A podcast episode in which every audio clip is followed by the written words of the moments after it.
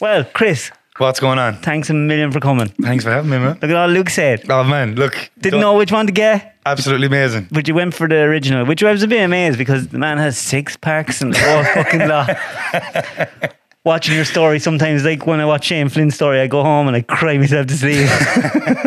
It's all motivation, man. It's all motivation. so, Galway, man, Yes, indeed. and how would you describe yourself? What kind of an artist? I, I can't tell whether you're R and B, rap.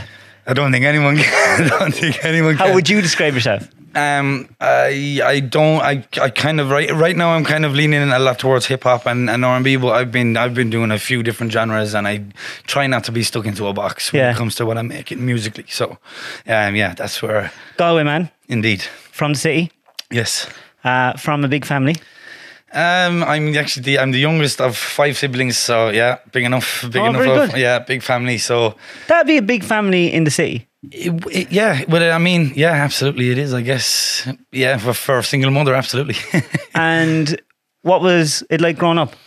um, growing up was, I suppose, uh, it was absolutely madness to be honest with you from the beginning. Um, I, I'm from Ballinfoyle in in um, Galway City, which is kind of a council estate. That's where I grew up, and I lived there for the first couple of years of my life till I was about um, seven. Um, and then I was I actually moved down to the West uh, Westport in County Mayo for a couple of years. Um, and that was that was just a crazy couple of years. Your That whole was- family. no, so just uh, basically, uh, so some of my family, my some of my brothers and sisters ended up staying in Galway, and myself, and my, one of my brothers, and my mother, we moved down to Westport for a couple of years, like three or four years. So Yeah. it was a mad What age time. were you? I was, I was, I was about, I was about seven, eight. Um, so my mother had just uh, split up with this man. We were actually supposed to move to America. Really, really funnily enough, uh, from Sa- uh, San Francisco. So uh, when we were about eight, my mum decided uh, it was just too much of a too big of a, mu- a move to make with uh, so many small kids and stuff. So um, yeah, she kind of decided against it, and we ended up staying staying in Galway. Oh, actually moving to Westport instead. Why Um, San Francisco? Because that's just where uh, the man she met was from. See, so he was from. He's actually from America, and she met him here in Galway while he was here temporarily. Well, in Galway, temporarily working. So uh, yeah, it just kind of they, they fell madly in love, and it just kind of you know it happened all really quick. And he's like he's still very very close, and I consider him my step pops now. Kind of you know. And is still- he still out in the US? yeah, yeah, yeah, yeah. So he's a he's a he's a cool dude. He's high up in the U.S. military and doing some cool cool things. So Super Army soldier. super army soldier. Super army soldier. crazy stuff. And what was it like in school? How did you find school? Oh well, school school was great. Um, primary school was okay. I mean, I spent a f- couple of years of my primary school years in Galway and another couple of years in in Westport. Um, and by the time we moved back to Galway a couple of years later, I was um, I was going into secondary school in, in Galway. So it was uh, I've kind of jumped from school to school. Um, Was been- that hard, or did you find it? Did, did you care? um, no, it didn't. It, it, it didn't really matter to me. Um, I, I wasn't happy about obviously moving to another county. You know, so that was always going to be tough, and a, and a change. You know, but um, yeah, no, it's not something I wanted to do. But when you're eight, you don't really have much of a choice. What did you think you wanted to do when you were eight? uh, I just wanted to stay where I was and, and do what I was doing and, you know, just not have to, you know, change the surroundings. But at the same time, too, I was. I was still very young and I really didn't have a clue about anything. So, you know, at the same time, I was just annoyed that I was being taken away from what I was used to and, and the friends I had made and had to rebuild all of that stuff with. That has to be difficult for kids. Yeah, absolutely. I, I would agree. You know, it's uh, it's always a tough thing to have to restart a whole new, you know, childhood and get to know new people and get to know a new school, new environment. Um, yeah, so it's definitely it's definitely not an easy thing to do. And secondary school, what was that like? Um, secondary school was crazy. I was in uh, I'm the Bish in Galway. It's a school right in the city. Um, I was never really good at school, and I, I, I was a bit of a troublemaker. One of those in the school teachers' offices all the time. Um, I eventually ended up getting expelled in fifth year. Really? Yeah. got What it. did you do? Oh, just it was just a build up of things. So uh, Please tell me you had sex with a teacher. Please, it's, it's, even lie to me. Lie to me. no, unfortunately, it was nothing too crazy like that. But it was just, yeah, years and years of just build up of me just taking the piss. Yeah. Just taking the piss completely, you know. So, just- did you get in trouble for that now? yeah, when you wait, go home? No, yeah, well, I mean, yeah, my big brother had to come and pick me up the day it happened. And because my mum wasn't available, I was like, oh, yeah, this isn't going to go down well. Did he give you an old slap? no, not that time, but yeah, look, there's been plenty of them over the years. so, what did you do when you left school? Um, straight away, so I was actually only 16 when I left school because I started early. So I actually started working in a kitchen and kitchen porter. So as soon as I was 16, all my mates were still in school and they were all still doing their thing. And I was, I left and I started, uh, I was watching, washing dishes in the kitchen and Making bank. just, yeah, getting the, getting the, getting the bag together, you know. And were you music? Were you like musically interested at that time? Were you playing an instrument? Were you No. singing? None. Nothing, no. So even it at sixteen. No, nothing at all. So I was I was a late bloomer to music. It's it's it's a crazy story because well, it was always in my family. Like my brother used to dance around the kitchen listening to Michael Jackson records and with the hat on and all that stuff. And you know, my- yeah, exactly, all of that stuff. And my, and my father was a was an, apparently a great musician. I don't know too much. Um, he wasn't in my life for very long, but he was apparently in bands and a really good musician as well with in my family. So it's always been in my family, and I was in choirs in primary school and stuff like that when I was growing up. So I I was kind of dibbling and dabbling in bits Yeah. and bobs, but I was never fully involved in it in any proper way until very late in my life. It was actually I was twenty before I started doing music. What? Yeah, yeah, yeah. Fuck off. That's so annoying. Yeah, yeah. so it was late. It was late. I actually uh, like I was working in Tesco, uh, in Tesco doing the night shift, the graveyard shift from like twelve o'clock at night to eight a.m. And that's where I wrote my first song with headphones on. All right. Well, no, no, no. Hold on. So you don't play any music. Yeah. You've never sang in public, Uh, well, uh, yeah, choir stuff. No, not really. No. no. and you just you're in Tesco packing Mm. your shelves in Yorks, and you go, "Oh, I know what I'm gonna do." Like wrote lyrics. yeah, it seems like it was a bit random like that, but it just, um, you know, it just came very naturally. And obviously, I've, I've been through kind of a, a good bit growing up, and I've I've always been a pretty deep person. So it was kind of a, um, it was an outlet for me to kind of, you know. Get the shit out of my head that it was in my head. You know, I just wanted to. So it, I didn't really think, oh, I'm going to start doing music now and start writing this song and become a, a a major artist or anything like that. I just, I was just in a shitty place, and I was just like, I need to just, you know, pen some of this stuff down and see how it goes. And I wrote some lyrics and. Uh, I started. I was living in a house with a few mates at the time, and one of the guys had a studio, and I was actually sleeping on the floor of the studio at the time because we were roughing it. Like it was a house full of loads of us. We were partying all the time, and um, one of our one of my friends had a had a studio, and he was bringing artists up, and he was recording with them. And for years, I was wanting to learn to play the guitar. So eventually, I just started stealing my housemate's guitar and bringing it to my room and learning how to play guitar chords on on YouTube. So I taught myself how to play like six or seven chords, and and I kind of just stopped learning stuff then and kind of wrote my own stuff straight away. I didn't even try to learn like Oasis or any of that kind of stuff. I just Just your own thing. straight away the first thing I did was put four chords together that I felt were mine and just started writing. And and obviously the lyrics I had written too.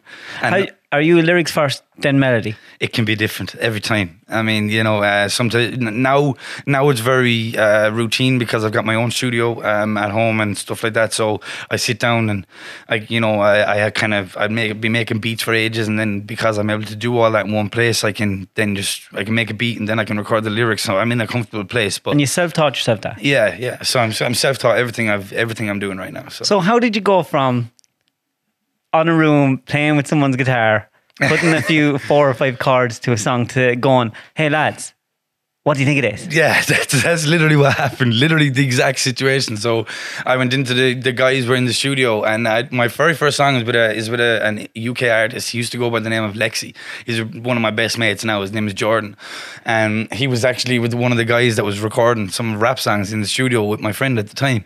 So I was like, wow, this is uh, this is exciting. So I actually walked into the studio while they were recording one day, and I go, guys, what you- what do you think of this? And I had the hook written for the song, and I just go, oh, the world, and I sang it to them or whatever, and they go, that's actually really good. And then straight away, the producer, my friend, he was like, record that down, let's record the guitars. And then the rapper, Jordan, was in it, ended up rapping two, ver- writing two verses and rapping on it. Away. Yeah, so I, I had the chorus and my own verse and the guitar chords. And then within a day, like a couple of hours, we had the song made. And that gave you the bug then. And yeah, and then we just put it out, and it got like at the time, this was like, you know, 2011. Uh, this was we put the song out, and it got like 13,000 views in in a week, and we were like, wow, this is crazy. That was con- kind of viral back then, I guess. And uh, I was like, wow, maybe this is something that I, I could do. And yeah, it just kind of it was pedal to the floor from that from that. That was it. Yeah. Straight out. pedal to the floor from from that point. Yeah. So can you remember the first time that you sang in public? Oh wow. Uh, probably, at house in that very house at house parties, singing Oasis, pissed. that was kind of the yeah. So the- how did you turn it into um like how did it get serious? How did or was it just wow. years of? So, so I'll tell you, it's crazy. So very, very early. It was very. It was 2011, and it was very early. I was still only a budding artist at this point. I was still only relatively rusty on the guitar. Still, but I had I had already written and, and recorded an album. at this point, I had my friend who was a producer, and he he was able to record me at the time. I didn't have the knowledge, so I actually so I was like, yeah, let's let's write and record an album and put, and put it out. And I was by no means, as uh, you know, an, a, an established musician artist at this point, and I, I can't even listen to the songs now. But I threw my myself headfirst into it, and I was like, yeah, I'm doing this. And uh, we made the album, and it just kind of yeah. From that point, it it got really serious because from that album, I ended up getting the an original Rudeboy support uh, support tour, which was their guys, uh, kind of a R and B kind of pop band from Dublin that were doing really well at the time. And uh, the guys actually offered me to go on Irish tour with them 12, 15 dates, I think, in the month of December 2013. just that's a big jump. Yeah, so like literally from two years from never having written a song to never being involved in anything to just being on an Irish tour with the original Rudeboys and playing sold out in the Olympia. And Were you nervous? Yeah, but it's yeah, I, I was, but yeah, but but I'm I'm not I'm I'm kind of someone to throw myself straight into things when I'm, you know, especially when I'm passionate about it. I'm like, yeah, let's go. Um, when I'd be I'd be yawning backstage as a nervous tendency type of thing. I'd be yawning before I go on stage, and then I get on stage and it goes away. You know, so it's a. That's yeah, mad. Yeah, yeah, it's a it's a thing, but uh, it, it, over time, obviously, that got a little bit less, and then literally a month later after that tour, I got offered to support Coolio, so I supported. That's Coolio. how you met him. That's how I supported Coolio in Min- Minute, yeah. And that What was that like? That was crazy. We What was he like? That was nuts. He got he was the coolest dude ever. Such a pleasure, honor. Obviously, we've just lost him in the last couple of years, so it's just such a loss. So, um, having got to spend time with him and, and get get messed up with him. And Did ya? Yeah, we got. He came off the stage and he handed me a bottle of Grey Goose vodka, and he was like, "Yo, Chris, look, let's go get messed up, bro." I was like, "Yeah, this is class." One of my idols, and he had like the whole crowd chanting my name at the end of Gangsta's Paradise. Stop. Yeah, crazy, like nuts. I was just like, wow, this. I have videos somewhere on Facebook or one of those things from. And those rappers are they at a different level than performers? Like Yeah, well, I, mean, like Cool- Coolio was kind of coming near to the end of his touring career at that point. Uh, Well, maybe not the end of it, but he was certainly, you know, starting to on, on the descent. So he wasn't touring as much and stuff like that. So uh, he was actually on a little European tour and he was in Russia and stuff like that a few days before. But by the time he got to Ireland, you could see it was t- it was Jaded. taking its toll on him. You know. did he give you any advice? Oh well, I mean, like, oh, we did, we did so, so. I don't know what what we're allowed to say, but we got it, we got it messed up. We got him so high, it was crazy. We got him, we got him on the whiteys. We got him. He had to go out and get air and all sorts of crazy. Like it was nuts. Well, you don't want to get Coolio messed up. I say. I say that wasn't his first, first blunt yeah, exa- exactly. So we were like, I was like, this is crazy because I was still like, bear in mind, I'm still only two years into the into this industry. How did you get that gig? So I got, a, I got, a, obviously, I hooked up with this promoter guy who was obviously putting these gigs together, and that's who got me the Ru- original Rudeboys tour. And uh, obviously, who got me the Coolio gig as well. So it just kind of happened very quick. It was basically just knowing the right people, as, as you know, being in the right place at the right time. And obviously, it's all about who you know, like who you know gets you there, and how good you are keeps you there, right? So what did you do then? So Oh, after so- your first album and you listen back to it and you're there, like you you look at it now and you go, oh my god, Yeah, I can't listen to that You can't listen to it. No. And do no musicians ever go back and go, oh, I think what I know now, I'll take them songs and I'll make them better, or do you just go, no, park them Yes, Fuck 'em. That's it. and move on? Exactly that. So this is what people say this shit to me all the time. So they're like, "Why don't you go back and record over and over?" Or because some of the songs did really good, but they were really shitty quality because we were just learning how to do how to record properly, doing home studio shit, all that. So, um, like you know, I listen back to them now and they're just like, I, I, "It's so bad." So, but people are always like, "Why don't you re-record them?" And then other people are like, "Nah." They just wouldn't have the same effect. I think you know they came out when they came out and they sounded how they sounded, and I think they're just best to leave them where they are and just continue to move forward and just make it part of the legacy. Do you find it hard to write songs now? Uh, not anymore. Not anymore. Because I, I've not your older stuff was more singing, yeah, and then your new stuff, you get shit out. yeah. Like, like when- when you're rapping, you you you remind me of NF. Okay, yeah. I love NF. He's dope. Yeah, He is so good. Yeah, yeah. And it's like everything's quick and everything's fast. Yes. And you don't use. I think uh, a lot of Irish artists, rappers, are using that heavy Irish accent. yeah.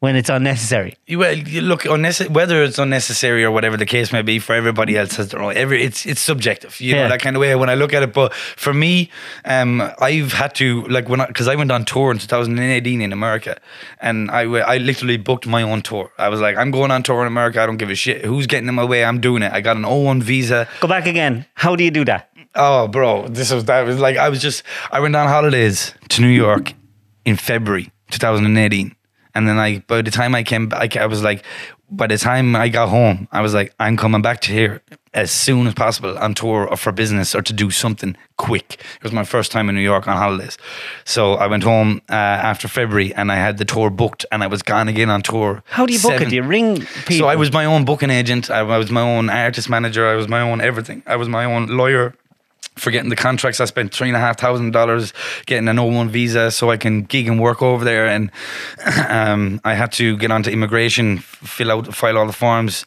and then I had to obviously speak to all the booking agents. So I can only be in America when I've got contracted work. You know, visa Who wise. helped you do all this stuff? So I did all this myself at the beginning. For a 16 year old left school, you learned an awful lot of things, things quick. Well, I mean, like you know, for me, it was a case like you know, um, look, it's it, it's not it's it's a crazy industry to be involved in, and it's a, it's an expensive industry to be involved in. For me, it became to the point where I was paying people, everybody, I was paying thousands and thousands of, euros and dollars to people who were doing stuff that I I was capable of learning to do myself. So I was just like, fuck this, I'm putting all this shit aside, and I'm gonna go and learn how to produce my own music, to write, record, engineer, mix, and master. And um, like you know, learning to mix and master my own songs saves me four hundred bucks, five hundred bucks per track. So you know, if I do a sixteen song album, that adds up. Like, you know, just from But did you have to spend an awful lot of money to get all that equipment at home? well, it was just a, it was kind of an accumulation over over years. Um, yeah, but you you know, it's like anything. You have to you have to invest in yourself to kind of you know to make to see a profit back in return, and obviously to be self sufficient. As you guys know, what you're set up and all the right, what you're doing here, it's a, you just you need to have self sufficiency in your own your own setup, and you need to know that you can move without having to need permission from left or right, or you know, you just need to be able when you get an idea, you need to just be able to bounce on it. What was it like gigging in America? it was nuts and I, it, it was uh, exciting i was just like you know there were small there were small jazz venues like kind of clubs and stuff like that they weren't major so I, one or two of them were actually a class i can't remember the name of the place in chicago i played but it was an irish venue and it was it was dope it was a proper big venue and You were going out on stage, they don't know you. You're just yeah, well, a lot of them didn't. Like we did as much. Uh, I did as much promotion as we as we could and with the with the promotion teams of each venue leading up to the to the shows. But you know, aside from that, you know, we only had it was what it was, and you know, I was trying to. Uh, off the back of being over there on, on tour, I was trying to get loads of radio interviews in every city I was in, and loads of media coverage and all these Yeah. different kinds of things when I was there. So, yeah, I was doing my best to promote the tour while I was on the tour, you know that kind of way. So I was like, I was uh, trying to secure meetings and interviews and all of this different Yeah. stuff. So it wasn't a sold out tour by any means or any any of that stuff, but it was just something I needed to do for me. Have Um, you done all this nearly bypassing the Irish music industry and doing it all yourself? that's been that's been the goal.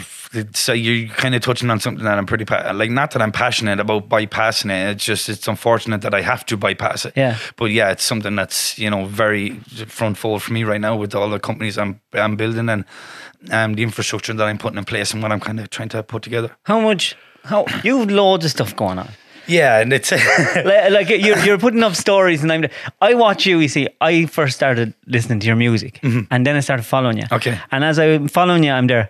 "Ah, He's a lot going on, Yeah. and like he's as frustrated with social media and the industry as I get frustrated with Yeah. my industry and my media. absolutely. And I'm there thinking, I can't wait to pick his brain because the music industry is a kind of a cesspool, Oh, and it's a pay to play kind of a thing. Well, I mean, like the people will tell you that it's not, but yeah, but I mean, yes, absolutely. I mean, you know, it's crazy. I, I just, for instance, I was just like, we're now doing as a record label, we're now doing direct partnerships with the likes of Apple Music and Spotify and stuff like that, so we can cut out. So my goal is cut out all middlemen. Hmm. So distributor, distributors, all the rest of that, we're doing direct partnerships. So with these. people come to you if they want to release music. Yeah, or what potentially, potentially uh, I'm actually, I'm not to go too deep in it because none of it is actually solid, but I'm actually working to try and acquire a, a major distribution company with over three, three million artists and, and record labels on it right now at the moment. So we have a bigger infrastructure. But right now, Remedy, my company, we're we're doing a direct distribution partnership so that anybody on our label and on on our team, we have direct. Uh, contact with all the major DSPs, and we also have the partnership to be able to secure marketing opportunities for releases going forward, and all of this different stuff. And we were speaking to Apple Music and basically, you, you you see when everybody goes around and they've got like a billboard in Times Square and shit, and everyone's like, "Oh, look at this! This is crazy shit," or whatever. And Apple Music and these kinds of teams, they have allocated budgets for you Yeah. know for that they can do for bigger artists. But I was able to come to Apple Music the other day and say, "Listen, if we come to you with our own budget, can you guys do that to, for us and just put your Apple Music logos on it and you guys do it?" And they go, "Absolutely." So you know what I mean. So they, that that, that was that, Finding back doors into stuff. it was just like you know, because it was a point. Because for for me and for us, right now, I'm just like, I'm sick of people trying to gatekeep. And and one of my one of my key, one of my biggest strengths right now is finding the in- contact information for people who don't want to be contacted. to, to put it in the nicest way possible. So, uh, you know, um, you know, I, I can get in front of everybody and anybody, and I'm talking everybody from the. I have personally. Is that neck and balls or scale? It's a bit of both. I think it's a bit of both. Um, I have everybody from The Rock's personal email address to Jay Z's. Everybody's. I've gotten. I've managed to figure out ways to get them all. Um, not through anybody handing them to me, but I've figured out ways. And it's just you know I, I've had to do this because I've, my hand has been forced to do these kinds of things and learn to do these things because everybody's every everyone's trying to close a door in your face and everyone's like nah fuck it, I can't put you onto that person because you're not doing as well as we want you to be doing or blah blah blah and I'm just like no f- fuck all of that What is the most frustrating door that was thrown in your face that you can remember that made you go, oh fuck this shit? Like, like I, I mean like it's uh, I kind of had a bit of a minute there like you know a couple of years back when I made my last album Streets in My Mind. Now I haven't released any music in over a year and a half because I've just been focusing. I've just finished a, a brand new album and I'm just back from America. We were over there meeting major record labels. There's a ton of stuff going on uh, behind the scenes on that end. But um, you know I was very frustrated with the Irish music industry for a long time you know here um you know because I felt like the only place I could actually make moves or chase what I was doing was here in, Ireland. And and then I was obviously able to figure out that there's there's a bigger industry and there's a bigger world out there that we can reach out to and touch base with. And then obviously I was frustrated for a long time and I didn't have the right team on board. And I never realized that how important having legal representation in the music industry is. And I'm I'm pretty good I'm pretty good friends with um, Ed Sheeran's manager Stuart, so I was able to reach out to him one time in an honest moment and and being able to put my hands up and being like listen I feel like I'm putting out the right music. I feel like I'm making the right moves. I'm getting radio play. What am I doing wrong? Why am why aren't I getting you know the labels Traction. interested? Why is the why is it not happening for me? He goes listen who's your lawyer? And I go I didn't fuck I don't fucking have a lawyer. Why do I need a lawyer? He goes lawyers open and close all the doors. They signed all the dotted lines on every deal. They're the ones with all the contacts. So, Really? so I was like oh shit. That's something I didn't know.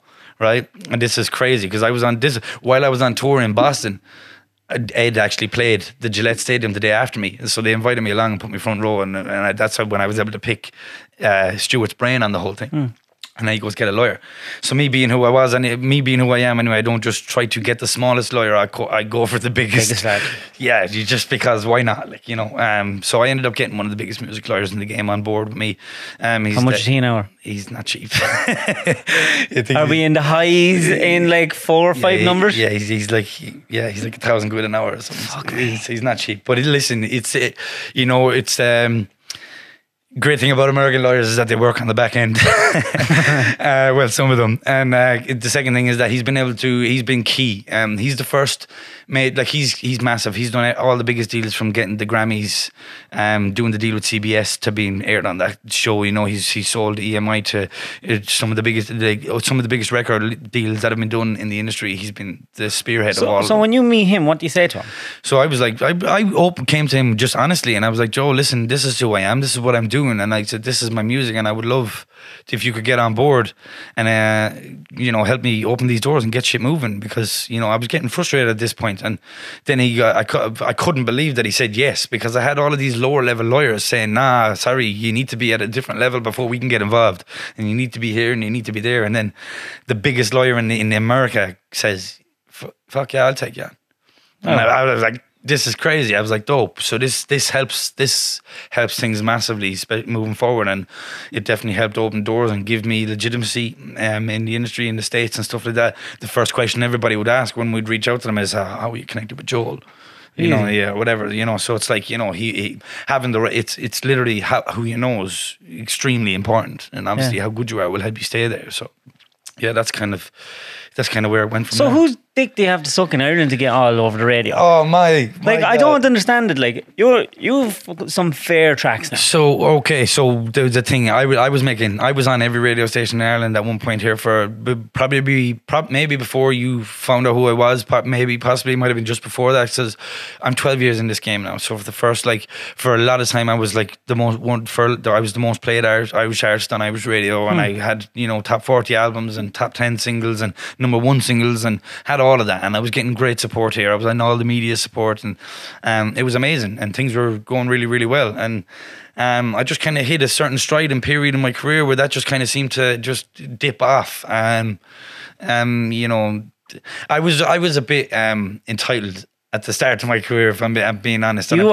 were? I was. You thought this is it. I'm I've No, made it. yeah, well, it was kind of like in you know, it was kind of like I I deserve this, and I you know, and I realized I don't deserve shit. You know, you kind of like I realized that as time goes on, you know, everybody's got to work for the shit, and I was a little bit more, I was a little probably a bit entitled, more entitled than I should have been in my earlier stages of my career, which kind of maybe you know burnt a couple of bridges in you know in the industry here for me, but. Um, as time went on, and I and I learned about humility, and you know, you know, learning to how to do the how to operate in the business properly, and how to build relationships and not destroy them. Um, then I really started seeing things moving forward in the in the right way. You know, so uh, yeah, it, it takes it's like anything. It's a learning curve, and you gotta you gotta get better, and you gotta figure shit out. And obviously, you know, uh, I, I've always been a very emotional kind of you know fiery kind of person. So I get you know I, that that led me down the bad like you know argument paths and stuff like that when- when it shouldn't have been. Now I'm a lot more calm and composed in that in these kind of you know situations. So What was your favorite gig? Oh man. There's been a lot of there's been a lot of cool gigs, um, but it probably has to be. I, it's either Coolio supporting Coolio or else when I played uh, when I played the Olympia sold out with the Rudeboys because that was special because that was sold out. It was like you know fifteen hundred people. Uh, shit went crazy on stage. I actually messed up because I use a loop pedal. I used to use a loop pedal on stage, and I, I kicked the cable out of the power cable on the on stage, and the whole sound just went. boom. Oh, and the whole thing is like 13, 1300 people, and everyone was like, "Wow!" So the crowd kept going anyway, and I managed to plug the shit back in, and it gave a big, huge bang, and it blew the sound system, and came back on. But I and, and managed to get around it. But yeah, look, it, it was a it was a crazy experience, but I loved every minute of it. But yeah, for me, I haven't been doing enough uh, gigs. I'm right right now. I'm actually. I'm working on getting on a million different uh, bigger tours across the US, so I can kind of you know help you know build my profile over on that side side of the water and stuff. So Is that kind of where it's at? US. for for me, that's where I'm focusing. Um, I mean, like I've been chasing the UK the UK scene here as well for a while. Like you know, and I've had a I've had a lot of meetings and relative success. I've been playing on BBC Radio a few times in the past and Radio X and stuff like that. So it's like you know, for me, I just feel like with my team being based in, with my lawyer being based in America, and with my team being based there, and I just think there's a much bigger demographic in America for what I'm doing and for me to secure the traction I'm looking for. Is there a better buzz out there? Oh, it's crazy out there. I love it. Like um, when I'm when I so like I said, I was just out there for two weeks. I was supposed to go to the Grammys, but I didn't actually get it because I'm a member. I've just last year I just became a member of the Recording Academy in oh, Think so- of that. in the Grammys. Boom. Yeah, so that's pretty dope. So I mean, um, so yeah, um, that's cool. So now I'm allowed to go to the Grammys, and we're allowed to vote on the Grammys, and we're allowed to submit records for the Grammys, and so on and so forth. So um, I was supposed to go to it because we were over there shopping my record to the record labels um, in New York. Um, and I was obviously supposed to fly out to LA, but that got changed. So I'm actually flying out to LA in a couple of weeks' time again to uh, make more meetings happen. So You do a lot for for an artist, Mm-hmm. right? You you promote. You're really good at. Know, I have new music and singing. Mm. Would you tell no one how many moves you make? no, because You- You're very you're, like you're re, you're you're cryptic on that. Yeah. But when you're watching, you go, "This fucking lad's doing shit." I'm glad that's how it comes across.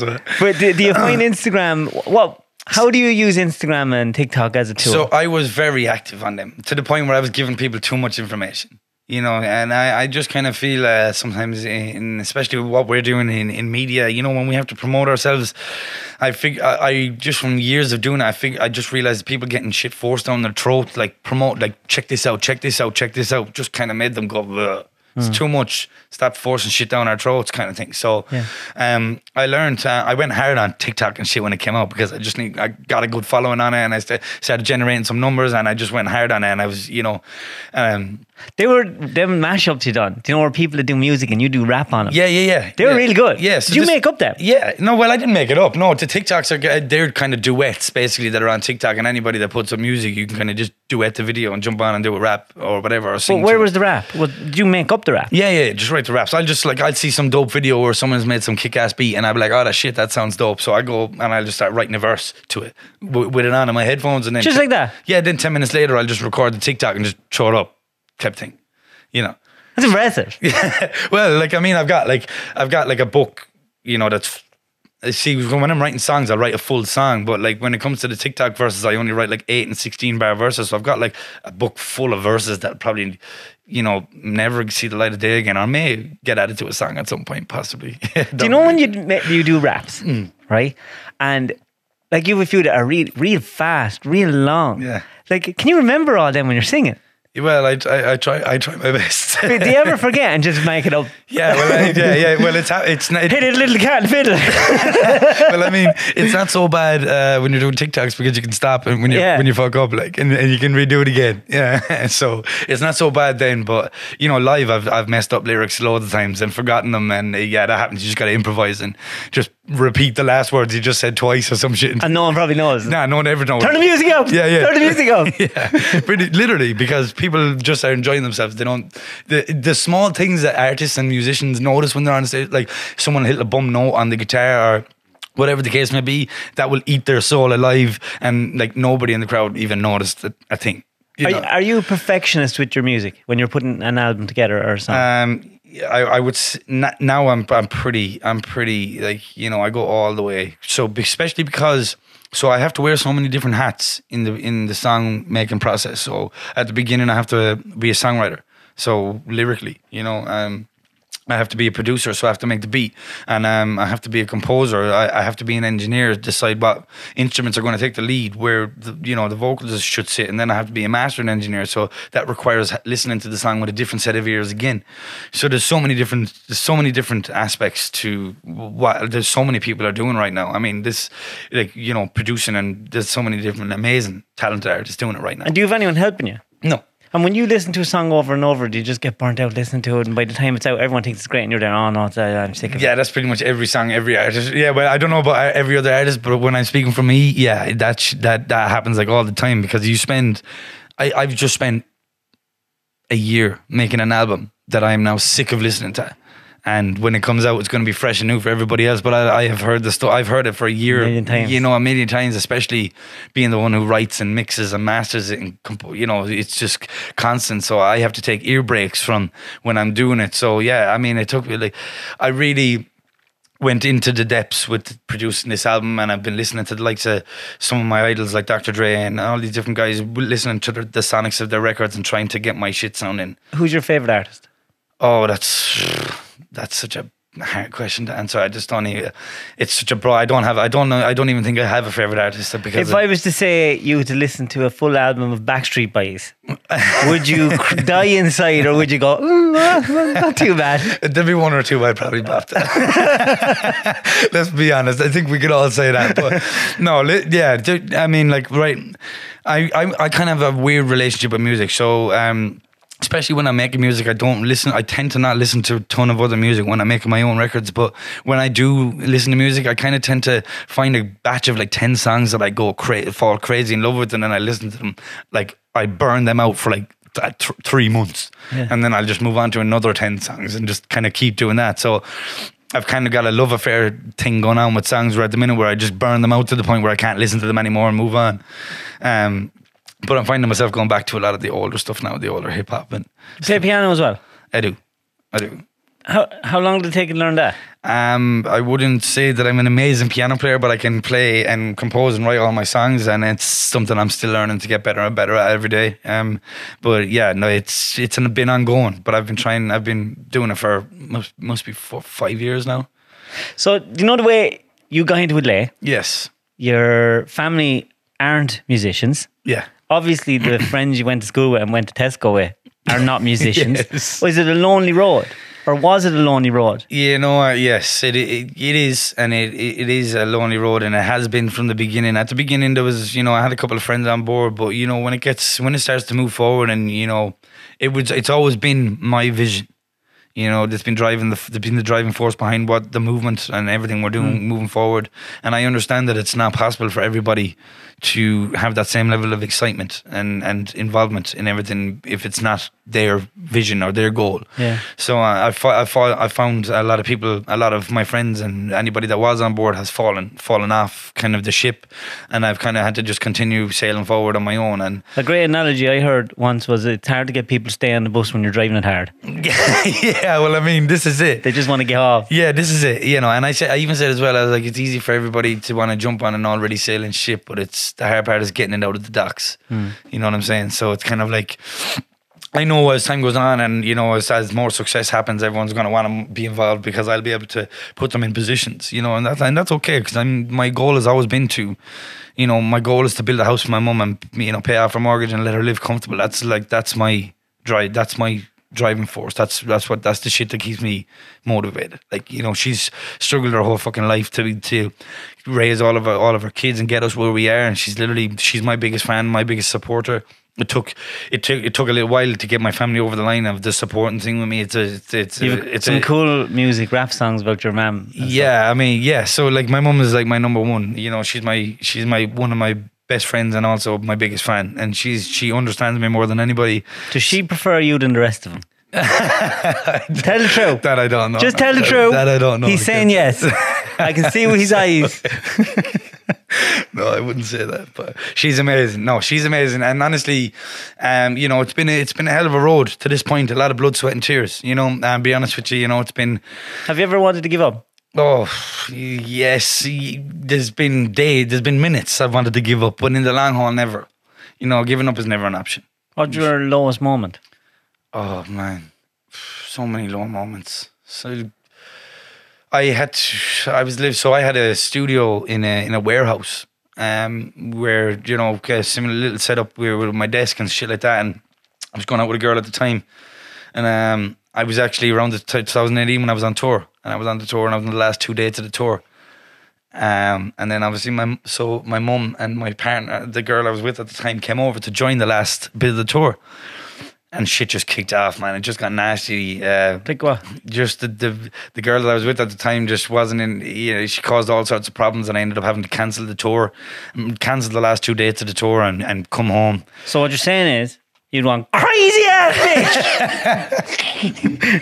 what crazy ass So bitch. listen, yeah. So what we had to uh, cancel the tour, come home, and obviously, you know, uh, at the time, uh, you know, I was still a budding musician and struggling, and, and and you know, I was trying to do a million things. So I was living in her house, so I had I had all of a sudden nowhere to live, and fuck. so I had to move into my little warehouse studio. Like it was literally a warehouse. You weren't allowed to live in it. Like you know, you you know, it was, a, it was a, literally a warehouse, and it was a small little tiny room, and I got a little heater in there, and I ended up having to live in that for six months because Great. yeah, I, uh, uh, I had to leave my, all my clothes in my friend's house and shower in my friend's house, but I was like homeless for six months, pretty much. You know.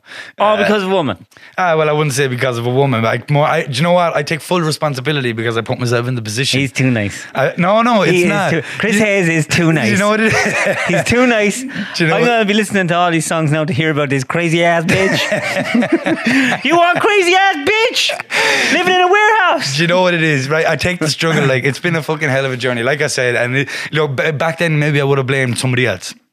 But look, as you grow older and you learn about shit, you realize that you only put yourself in the positions you're in yourself. So, yeah, I allow What age are you? I'm 32. You're only a chap. Yeah, I'm only a baby yet, so uh, I've, I've, a li- I've, a, I've a lot to do and, and, and a lot ahead of me yet. So I'm just kind of just. I say it to people as I, I do say it on TikTok and stuff like that. I'm like, I'm always getting warmed up, and people like, people are like, you've been getting warmed up for the last four years. we we always say here when we're doing podcasts, we we've noticed that it's an Irish thing. Yeah. Irish begrudgery is Oh, it's rampant. At, at this time, it's a, a form of endearment, isn't it? Yeah, well, everyone's a begrudging cunt. yeah. but if you do something that's a little bit different, A little bit I can different. imagine Mr. Galway man rapping.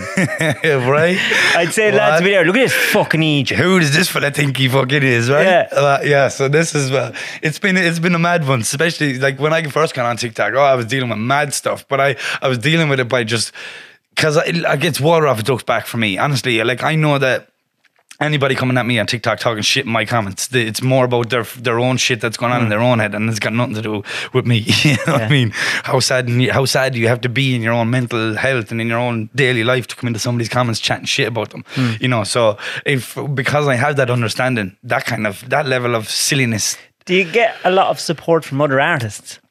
I mean, I, I bit, but I mean, even even that. I mean, I literally just seen a video of Rick Ross talking yesterday about, and and I'd seen Timbaland because I'm actually pretty close with Timbaland and his and his manager Gary. Fuck off. Yeah, yeah. So uh, the, the, I haven't even touched the iceberg, bro. Yet. What? when it comes to contacts and people, it's uh, it's So do you chat to him? yeah. I actually just had a meeting with him and his manager the other day about a festival we we're putting together in Utah, music festival. What's he like? Uh, I didn't get very long to speak with him, but he's a cool, cool cat, man, and he's a, he's a, he's legendary, and his uh, his team are amazing, and he's got a dope company, uh, B Club and Verzuz, and all these guys, and yeah, they're doing some really dope things, and uh, yeah, I, was- I was actually just in the meeting with Gary, and then all I heard was "Yo, Chris," I was like, "Yo, who's that?" And then he just goes "Timbo," and I was like, "Couldn't believe it." I was like, "Nah." And they, are they totally normal to talk to? Yeah, well, I mean, yes, because the the thing is with me, right? So I've I've worked. I'm as I said, I'm really good at getting people's contact information. So I've been emailing some of the biggest. I've not that I've been emailing, but I'm, I've been reaching out to some of the biggest, you know, people in the in the industry. So I'm I'm also interested interested in being involved in the entertainment industry as much as hmm. the music industry. So I'll be reaching out to you know all these different guys like The Rock and Kevin Hart and Jay Z and you know all these different guys and and, and I be because I I genuinely want to work with these guys. You know I, I genuinely feel there's things we can do together that could benefit everybody involved. And and when I reach out to these guys, I'm reaching out to them with genuine intent to to to work with them on a business level, and that I don't want anything from them because they're an, a big celebrity or they're a big you know superstar or none of that shit. I come to all of the I come I literally email the Rock like, hey man. What's the crack? Freak out. What's the, what's up here? seen him. Here's my here's my new track. I'd love if you could check it out. He reads it every time without fail. Do you know how sad I am? You know how sad I am? I went to New York with the lads one day. Okay. Right? And I'm not a political guy. I'm a gimp. we were walking and we were we were shopping in H and M. That's it. And I was with Martin Gotten, a friend of mine, and another friend. And next thing I see Gerry Adams. Oh, no Gerry way. Adams is in H and M In New York. In New York, and I go, "It's Gerry Adams," and they're there. Right? Okay. It's, it's, it's Gerry Adams over there, and they're there. Right, David. Grand. I'm going over to him. Don't go over to him, David. Don't he's do buying it. underwear. Don't go over to Gerry Adams when he's buying boxers. Please. Let the man have his minute. Straight over. Gerry, love your work. Don't even know what it meant. He didn't know what it meant. It was really awkward. But yeah, if I seen The Rock or someone, I, I'd die. Yes, do you know what it is? It's just it's just been a, an accumulation of just years and years and years of reaching out and speaking to them and speaking to their teams and stuff like that. It's just kind of kind of led me to be just a little bit more professional in those situations and I, it doesn't I don't get as starstruck as I might it might have been before so you know when I now I'm able to email instead of me emailing these kinds of people and being like oh my god oh my god what can you do for me this is amazing like you know which is like fan mail Yeah. um, I'm able to reach out to them on a professional level, you know, on a business person level, and be like, listen, this is what I'd love to do with you. I'm working with this company that I think could work though with your company, and I think we could make something class happen. So these are the kinds of these are the kinds of relationships I'm working to build with these people. You know, I'm not. And uh, that's that's my approach when when reaching out to them. You know. Who's the biggest dickhead you ever met? oh man, you're really trying to name and shame everybody, huh? Well, like it could be just anyone. Like there must be some dickheads. Oh man, like uh you know what? There's there's tons of dickheads in the in the industry. Do you know what I mean? Like there's there's tons of them. I'm not gonna out anybody because you know I've got a career ahead of me. I'm not burning. You know, I'm not trying to be- belittle or begrudge or bring anybody down. Everybody's got their own shit. Um, I'm having arguments with some of the biggest record labels in the, in the game right now. Some of the top level in, in because we're trying to clear. I've just done a remix of a song, right? And it's a it's a big big song. It's fucking. This is what I'm saying. It's a dance track. Hmm. It's a fucking remix of a dance track, and it's a banger. It's really really good. And we're currently having to argue with one of the major three record labels about them clearing it. So we've we've got the whole record cleared by one major record label by Sony. We've got it cleared by the band. We've got it cleared by the songwriters. And this one record label are the only ones that are putting hurdles in front of us to make it happen.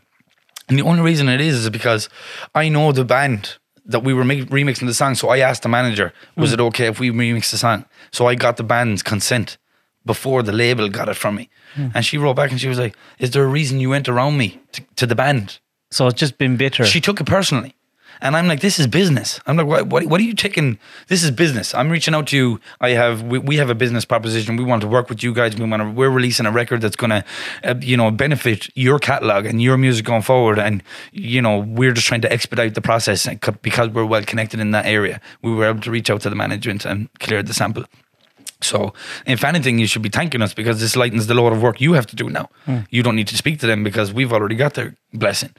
So, um, yeah, she just took it personally, and this is she. this is a director of one of the major record labels in the UK. Like, like there's Warner, Sony, and Universal. This is the director of licensing. So, of so you know to, to be dealing with that level of, you know, madness. To, to, to be- we've worked seven months to clear this record we got OKs off everybody. And because of this little personal issue, this is the one final hurdle we can't get past because of this silliness.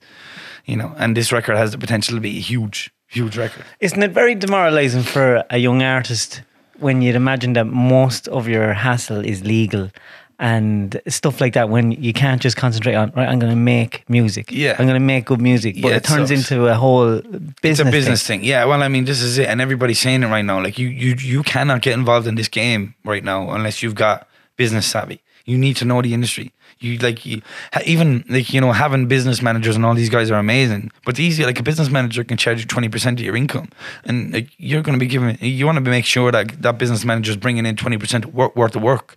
You know to be giving that kind of money away, and then you've got an agent taking fifteen percent, and then you've got a record label 15 Fi- well up to fifteen what does the agent do An agent is involved with just getting you shows. You know. so the agent's getting your shows getting 15% yeah, I mean, like we're, I'm not going to say exactly who, but we were we were we got on with a ma- to a major artist the other day, um, who's currently going to be on tour to try and get them to play at the festival. Daniel O'Donnell four point four up north of four million. His agent said to get just to get us off the email, just to just to just to outprice us because it was just an inconvenient gig, and if we were to get him to do it, that's the kind of money they were going to look for it. wow And then, uh, same thing again, because I knew the manager very well. I also spoke to the manager at the same time. And the manager came back and he goes, Actually, he's not available at all. So he actually undermined the agent. He came in and basically said, Nah, he's not available, not for four million even. And then uh, I was like, So that agent was just trying to mark up that whole thing just so he could make 600,000 off the back end uh, for himself and sail through and try and push that gig over the line just to make it. so there's a lot of stuff go on in the background that artists don't even know about Oh, between can- their agents and Oh, like you can't imagine. Like, yeah, like, I mean, like it's business. It's business. It's like everything else. Like to, to be, you, how naive would you have to be to think that people weren't giving backhanders and scratching each other's backs behind behind the scenes in every industry or any business that you're in? Imagine that they get back. You know, the artists that go on stage and go, Yeah, hope you're fucking good. Four fucking million, you cunt. well, I mean, in And he's there. What? yeah, Where's my four million? and in some cases, the shit, it does it does get ba- back sometimes, you know, in certain cases. But it, when you're when people are people are eating after deal, people are eating after deal. Who's going to open their mouth? You know, it's only the people. That's a great phrase. You know, People are eating after deal. yeah. Who's going? Who's I'm going to use that. That's Yeah, a good one. okay, So it's very true. So people will keep their mouth shut if they're if they if they're seeing profit off the back end of what's happening. So it, it, this it, business is business. Like people people think morals come into this. This is money. This is business. This is like this to be you'd be mad in the head. Like you, you have, this is why it's so important to understand the business aspect of anything you're doing the media, the business side of music, the media side of anything, entertainment industry, everything, because you have to know what's going on. Otherwise, everyone will pull, try to pull the wool over your eyes. So, how many hours a week do you put into this? Oh, it's it's. I don't get time off, ever, never. Have you a girlfriend? No, not right now. It's Kids? no. So, it's all, everything is music. Yeah, yeah. It's it's it's music and building my businesses and my companies. Yeah, right now. I've, uh, I've it's full it's full on, but I wouldn't have it any other way. I dis- I love this shit. What name of your businesses? Oh, well, so I've got Remedy Co., which I've just launched this year, which is a holdings company, which is the parent company to all of my big brands. Then I've got re- under under Remedy Co., I've got Remedy Records, Remedy Publishing, Remedy Productions, Remedy Studios, Vibe CBD. And I'm currently working with a, an Omano tequila brand uh, from over in America, in Utah. And we're working to. So I've just partnered with a guy called Paul Hutchinson. He's an amazing guy. He's a philanthropist from over in the States. Amazing, amazing guy. He owns a, a foundation called the Child Liberation Foundation. and um, he has personally been involved in 70 sting operations to stop child trafficking over in the states, and he's been trained by high, high, high up operatives in the CIA and FBI and everything to pull these missions off. And he's been deeply embedded into these organizations and child trafficking, and actually had to do the deals with them and pull it over the line, and actually. You know, then press the button to get the guys in to catch them when last minute when it was all finishing. So I partnered with him and his and Are you going to go on a sting? Uh, No, no, no, no. I mean, what we're doing is right, an awesome so what we're doing is that. yeah. Well, I mean, like what he's doing is an amazing thing, and he's so he's a philanthropist, and he's like he's an he's an amazing businessman. He's a hugely, hugely successful businessman, and um, you know, um, uh, I partner. So, so we've got a company now called Vibe CBD that we've just partnered on, and we're laun- we're launching. We've got Vibe CBD going. and We're going to move on and branch off into a ton of. We've got tons of different ideas. So that's all happening right now at the minute behind behind the scenes as well, outside of the music thing as well, outside of the music sphere. Do you use CBD? I don't myself. I don't. I, I. But I know. I know loads of people do. But like, I smoke weed. Like so, I don't like. But um. But I would. I. I know the benefits of CBD and all that different stuff, and I also know the medical benefits of. So how did you get C- into that? How did you? um, the CBD thing. Hmm. Well, I, I, funnily enough, it's crazy. So this is the kind of person I am. I heard this Paul Hutchinson guy on a on a podcast. Funnily enough, Hmm. and he was explaining his story, and and I, he was telling us who he was, and then he goes, "I've got this CBD company that I started with a former partner that didn't end up working out with them, so I've got a ton of inventory that we need to move now. You know, it's Vibe CBD coming." We've got uh, this amazing company, and I'm look, you know, he goes, you know, I'd sell it to somebody on a dime in a book, and I was like, fuck, selling that shit. I was like, so I went and I looked it up, and I did a bit of research, and I thought the dope, I thought the brand was dope. It's an amazing brand, it's, you know, it's a, it's a fully established brand with a following and, and great, amazing brand and marketing. The whole, lot. I was like, nah, fuck this. So I pitched him an idea. I went and got his email address and contact, and I pitched him that night after listening to the podcast.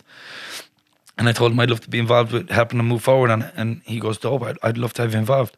So now we've we've partnered together and we've grown a great relationship going forward. And he's put, he's building health and wellness uh, centers all over the like know, around the states. So retreats for people to go and you know use ayahuasca and and mushrooms and all of these different amazing things. So you know to, to their health results. Guided meditation. Yeah, all- and all of that, uh, which I'm, I'm a huge supporter and, and fan of, and I think it's it's definitely massively helpful for people. So um, he's doing amazing things on the philanthropy and on that side of things, and and um, I was happy to come in and help him help him lead the project on the CBD company. So yeah, I'm excited going forward with that. Like I'm I'm as much as I'm an artist, I'm a, I'm also um, I'm a businessman.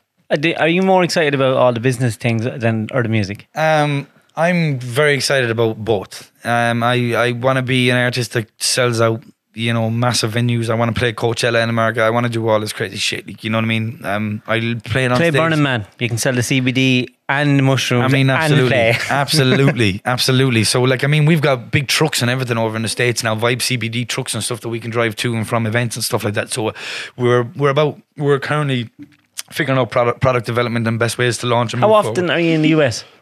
Um, excuse me. So, um, eh, not a lot right now. Um, I'm just back. As I said, I'm just back because I was over. We were over there. Um, the president of my label, who's also one of my best mates, is uh, actually living in New York. So we've got a we've got an imprint in New York in my record label as well. So we've got Remedy Records. We've got a print. We've got an imprint over there as well as in Ireland. So So do you take on artists? Yeah, well, right now at the moment, I'm kind of the flagship artist of the company and what we're doing. And we are we are looking for artists, and we do always have our ear So do you do you be looking around? Yeah, well, I'll, I'll definitely keep my ear to the ground for artists because you know there is going to be a time when we our main focus is A and R and signing artists and moving and, pro- and you know and moving forward on that side of things. But um, right now the main focus is launching what I'm doing. Obviously, if somebody really exciting comes along and, and pricks our ears up, and I have a team. I know a lad does dabbles in a bit of singing that's out of a job now. Ryan Right. Tubridy. there you go. He does a bit of singing at Christmas. One, and one man that would never have me on his show. huh?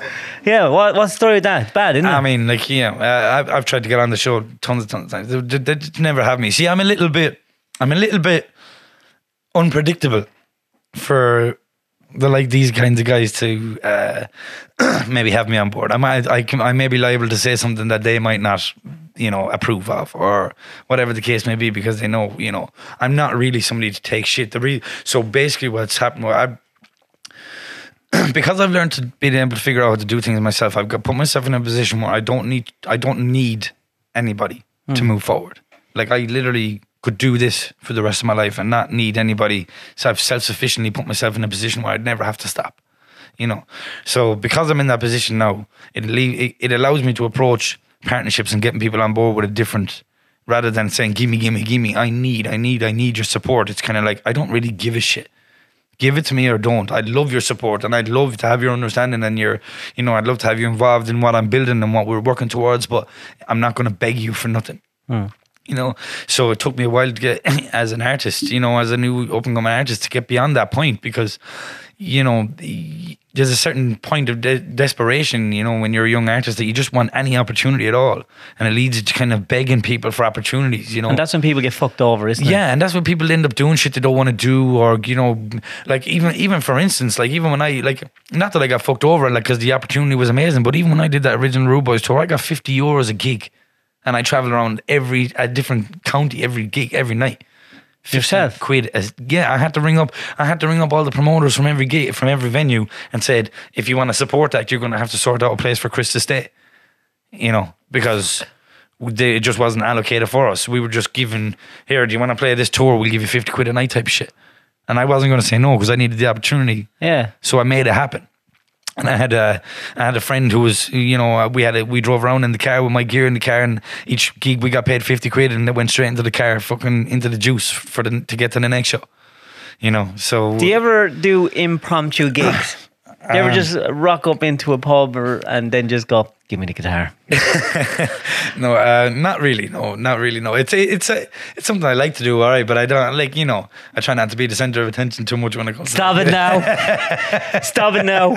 I was, how have you not been in Galway, like out in one of the pubs, and there's a lad singing in the corner, and then just for the crack, get up and then just start bursting out fucking rap. You Everyone know, shite I, I, themselves. I have often thought of it, right? And I was like, but I was like, nah, because that just makes you seem like an absolute dickhead. I was like, I was like, who? No, no, who no, is this guy? cool. So this is the type of shit that goes through my head. I'm like, nah, I can't do that shit, man. That would just be stupid. But then at the same time, I'd be in some places and people would come up and like, you Chris Haze from TikTok. And like, people on TikTok, if they see this, they're gonna hate that because I, I put this, I put up on TikTok one time that somebody noticed me in Dublin Airport, which happened, right? I was walking through Dublin Airport and someone that was heading off was like, "Oh my god, are you Chris Haze or whatever from TikTok?" And I was like, "Yeah, whatever." And it was just a real, real. It was a weird thing for me, hmm. firstly, because it didn't happen to me often. But it was just a real quick passing thing. It was nothing major. But um, someone asked me then on TikTok, did anyone ever notice you in public? So I explained that story, and everyone went off their heads. They're like, nobody in Dublin knew who you were. nobody in Dublin Airport. you must have a few people come up and get pictures and stuff with you. Yeah, look, yeah. Well, there was a point when, like, when I was doing, like, when I was a lot busier on the Irish scene. Yeah, you know what I mean. But yeah, and but and like you know, I've been walking on the street and I've been going for walks with my headphones in. I'll have young fellas pulling up beside me on their bikes. I'm like, you Chris Haze off TikTok. I follow you, and all this different stuff, which is it's amazing. It's cool because having all these outlets, it, because all of a sudden the radio play and all that stuff kind of dipped off with you know in Ireland and all that. It's been good to have that them kind of outlets to kind of get in front of hmm. the newer, younger audiences that are here. How did you find COVID? COVID was crazy. I mean, I tried not to get sucked too much into this shit. To be honest with you, like I get everybody had their, their like I- it was tough because obviously there was no gigging, there was no the music. The music scene took a hit, like um, it and it was you know everything kind of went on hold, but I kind of just used it as. For me, it was reflection time, and it was time to get myself together. I got myself in shape. I had time to fucking time to look after myself. I got and I wasn't looking really well. I I let myself go. Like you know, the shape I'm in now that you were talking about earlier on, I wasn't in that shape three or four years ago. I was, you know, I, I let myself go. I was. I was mentally not in a good place. I was, you know, and because of that, it, it, it showed in my body and it showed in everything I was doing. And and uh, COVID was that few years in COVID was just time for me to re-energize, recoup, get my shit together, figure out my my thought pattern, and and you know recoup, recuperate and go again. And you know, as soon as, as soon as the barriers lifted on that shit, I was gone. I was I was gone, and it also allowed me, you know, to grow a following and kind of do the TikTok thing. So um, yeah, no, I'm grateful for it as much as uh, it was tough, but you know, some some good came from it for sure. What advice would you give 20 year old you in Tesco Oh my god, that just wrote that song? My God. My God. Well, to be honest with you, I, I, I don't know. It seems so far long. It just seems so long ago. Um, I never, I never would have even. I never would have even imagined. I literally argued with my manager in there about a week after I wrote that song and told him, "Fuck you, stuck the job up your ass," and I left because he was giving out to me for like being five minutes late or doing something stupid. And I was like, "Fuck," you know what I mean? This is crazy.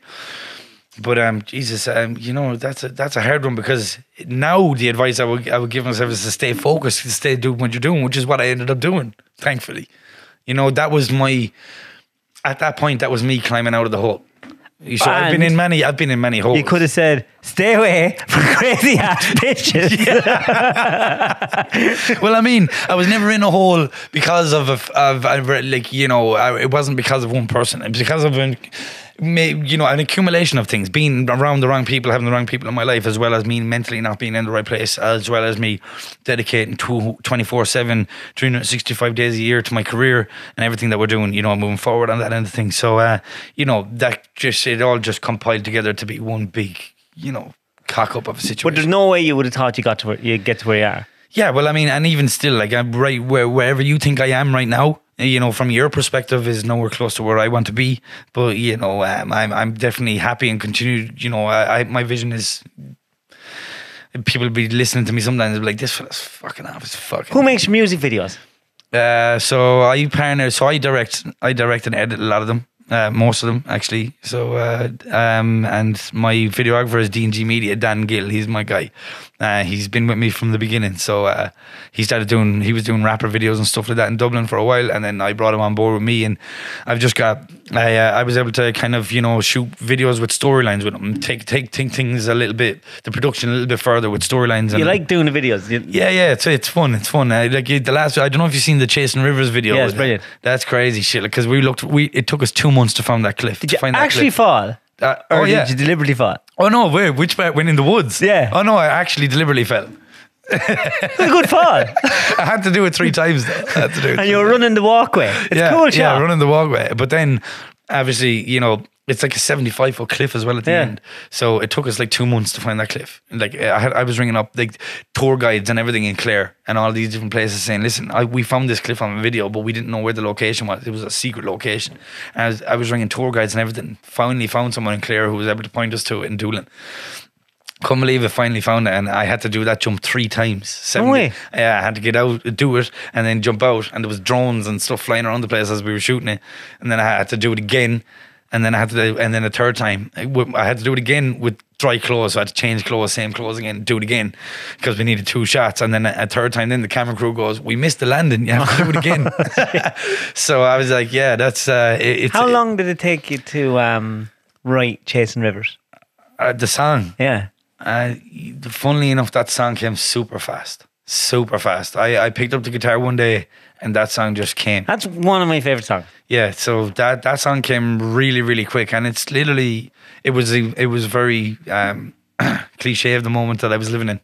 And know. the acoustic version is just beautiful. ah, nice one. It really is. though. Thank you. I'm glad you like it, man. Oh, look, there it is. Oh, there There's it the- yeah, the that- cliff. that's a hell of a cliff, right? So if you're watching on YouTube, you fucking mad bastard. What's that? you done that three times. Yeah, I had to, right? I was, I was, I was, I actually counted it. I was in the air for like four seconds, maybe close to five. Do you know when you're falling? I actually was able to count. Shit was nuts, man. That's mad. Yeah, yeah. So, I, I- but I was, I was like Willing anal. to die for his art. Yeah, I was like anal about this. I was like, we need to find the. It has to be the right cliff. If it's not like, it has to be this totally over exaggerated, stupidly big cliff, and I'm going to shit myself jumping off it. But we're going to do it. But yeah, it took me like an hour to get- to get the balls up to, to do the first jump even in the first place. Was it in the middle of summer? No, it, no, it actually was. It, actually, when was it? It actually was in the middle of summer, but it wasn't great weather. So it wasn't like, you know, so where the jump was, it was actually like, so there's a huge cove and there's waves are smashing up against the rocks, but there was a tiny little cove part that where you landed that was behind the rocks, so it was very calm. So it was actually okay to jump there. So that's the only reason it was safe. Like, It's cool. it, wa- you know, it, it was. I actually had to get one of the lads to go ahead of me. He was like, "I'll jump ahead of you to make sure it's safe, and then you can go." I was like, "Oh." Does he taste your food as well? Just in case you're getting poisoned. No, fair play to him because I was like, you know, yeah, he was a bit more ballsy than me to be honest. Because I, it it was huge. Like I couldn't even. Even the run up scene to the video, I had to just run because it was too big and too staggery that I could have probably fell, you know. So we had to just pretend that I ran to the end, and then I had I to do a leap. So yeah, eh, just in case I fell over the, you know, it could have been disaster. But yeah, no, thankfully we uh, we got through it unscathed. So, Chris, what advice would you give a young person that wants, or anyone that's in the music industry that is just going, is after going, oh fuck, I there's no point in do this. Every door is closed to me. I can't get anyone to listen, and they believe in their music. Mm-hmm. What would you say to them? Oh, um, okay. Well, do we? First thing is just you. You cannot give. So I, I made up a thing last. You, you, there's no room for failure to exist if you never give up. Right. That's my. I literally. I live by that. I made. I don't know if I made that quote up, but I think I'm pretty sure I did. But if I didn't, whatever. But that's what I live by, and just uh, the key ingredient to and to doing anything and to being successful at anything is having you know, just never, never having the willingness to continue no matter what. Having, you know, the persistence, the drive, the work ethic, you know, eh, and you cannot let that dip. That's what separates people from, that's what separates the people who are going to be successful in their field from the people who are just doing it f- as a hobby or people who are just, you know, giving up should, ne- should never even be an option. But how do you know if you're someone that blindly believes in yourself but wrongly? Like, what if there's Well, someone that- there and they're actually shit? Like, but how do they not like? If your mother says, "Hey, listen, you're shy," Okay. Well, that's that's a, that's a bit of a different that's a bit of a different conversation because for thankfully I, I never had to have that conversation with anybody. But you know, I mean, it's about being honest with yourself too, as well. I mean, you know, you have to, you know, you can't be. So there's a certain, but you, I don't want to say that either as well because there's honestly there's some artists who I there's, there's some artists in the world who I would not rate as being great artists, but they've made some amazing moves and they've been hugely successful. So for me to say, you know, just for- find their find their yeah, um for- their thing. Exactly. So for us to say, like, you know, you, you're not, you know, you, somebody's going to like that shit. So, you know, I just think, you know, if you really have that blind belief in yourself and you almost need to have that blind arrogance of Hmm. belief to the point where like nobody can tell you no nobody can say you're not going to make it work or whatever and you need to even when people like your your mother comes to you and says listen it's not going to happen because I fucking had this shit Most of the time, it's your mother and father will tell you. yeah, yeah, yeah. Go get a fucking proper job and all of that. Yeah, yeah. yeah. You know, so like you know, you're gonna have that, and you know, it's it's literally it's a you. It's up to you to literally say no. You know, um, I know what I'm gonna do, and you know, I wasn't as good a singer or rapper as I am now, f- five six years ago. You know, and although they couldn't see the vision then. As I've got better and as I've been able to get better at articulating my vision and what I'm trying to achieve and, and getting steps closer to it, they're starting to see, okay, maybe we should stop saying shit now because every time we say he's not going to be able to do something, he goes and he does it.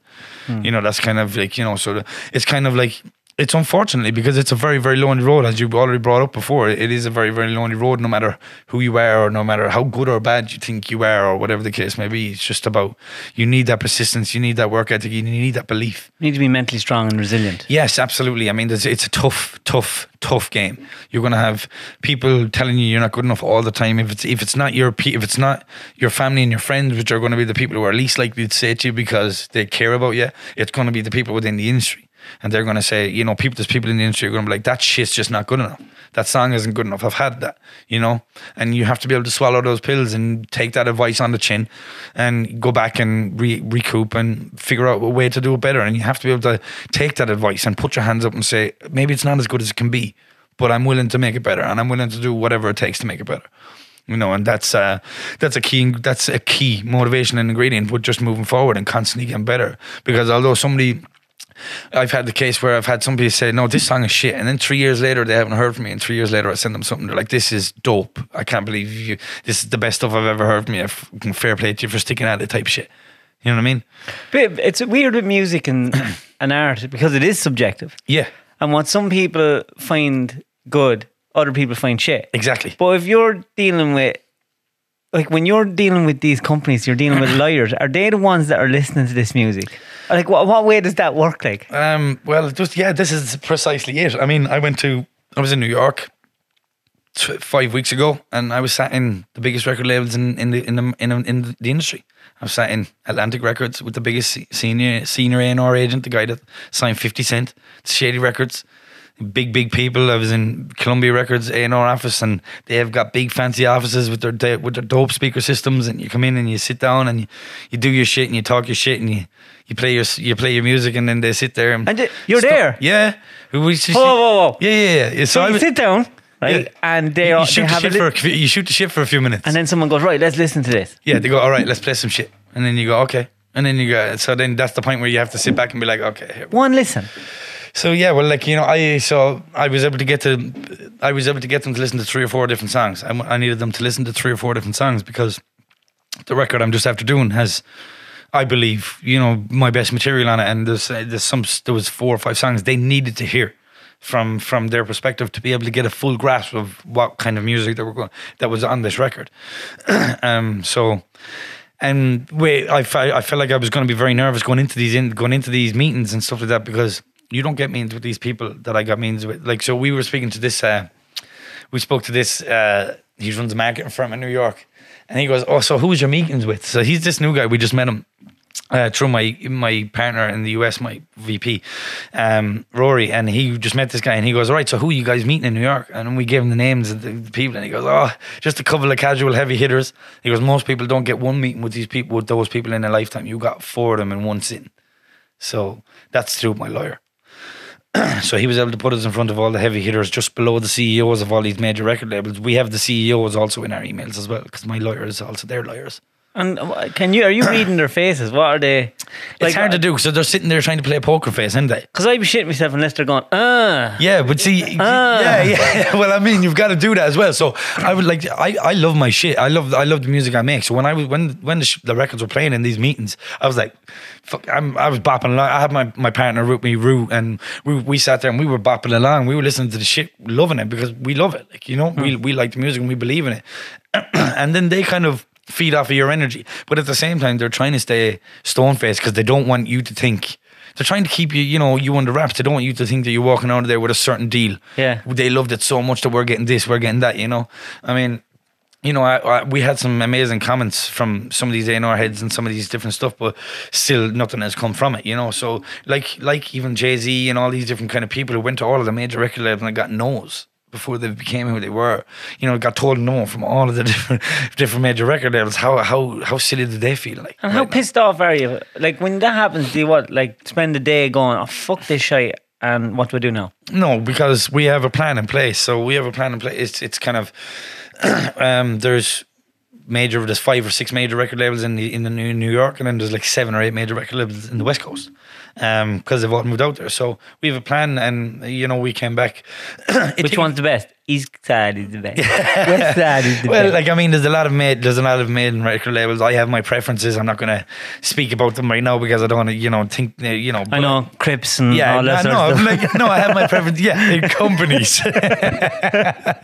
Crips and the Bloods. Yeah. We don't want to get down, go down that road. I mean, it's funny because I was actually, I actually, I was actually supposed to have the game on my most recent album. I actually negotiated having him on it. He was gonna, he was gonna jump on the record, but I decided in the end it was just, Not Eminem. it just wasn't the, it wasn't the, the right, it wasn't. The, I just didn't think it was needed for the album. I just think it would overshadow the concept and the idea of the album, and just having him on it would have just been like, oh my god, the game's on the album would have just taken away from the rest of the rest of the project. So.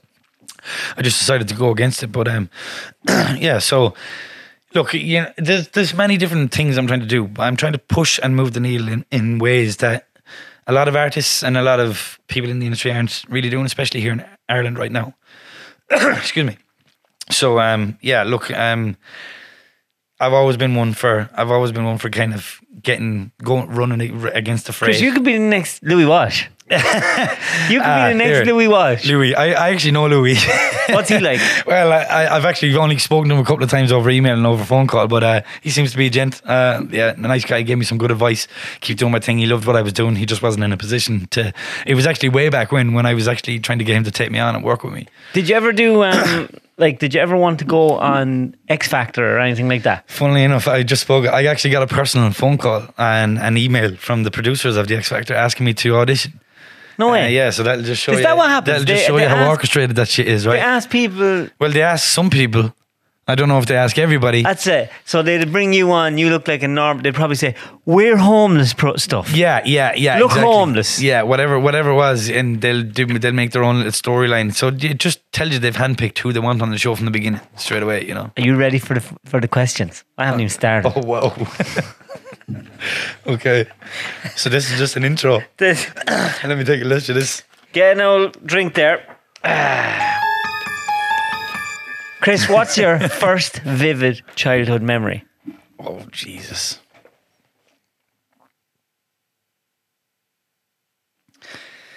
catching my fingers in the car door on Christmas Eve when I was like three on Christmas Eve, and it was actually actually I was like four, and I was uh, you know I don't know if you guys remember, but do you remember Turbo Man? Do you ever see the, the movie Jingle All the Way with Yeah. Arnold Schwarzenegger? Yeah. Term, the Turbo Man.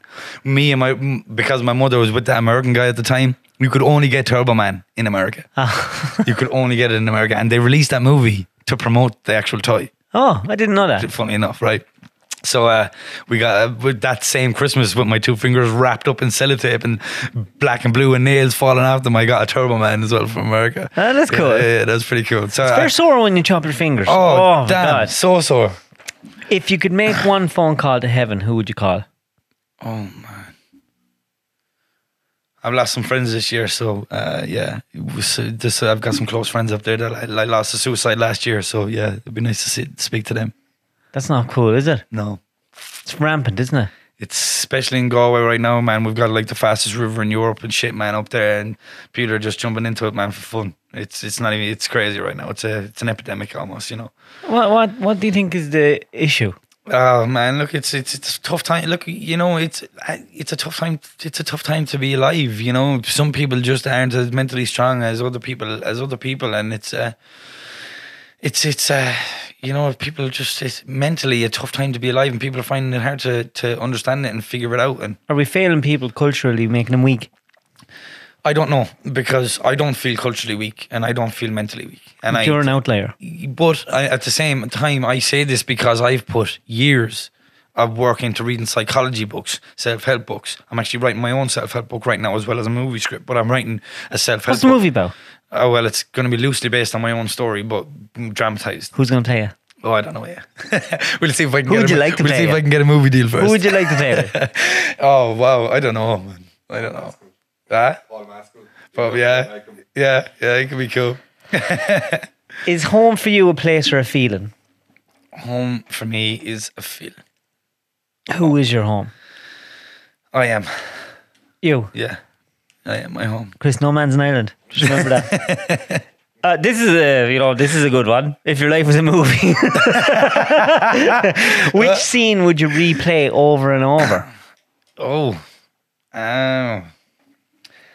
You know, there's there's certain there's certain small times in my life where I haven't been just ultra like I'm ultra focused to the point of like I don't enjoy I don't enjoy most things because I'm just if I'm trying to sit with my mates and just enjoy doing something normal, I'm so my brain is like over here thinking about who I need to talk business with and what we need to do and progress. So it's just the small, the small like holidays with friends. Like I remember my first holiday with my mates when we were like seventeen, and we went over to Grand Canary. And we got fucked up, and it was crazy. And you know, these are they're they're the kind of moments that yeah, I love that shit. Um, but one of the moments is going to be when it happens. This is the day I buy my mother her house. I'll replay that day over and over again. Do you love money? I don't love money. I I absolutely despise what I can do to people, but unfortunately, I understand how important it is. Hmm.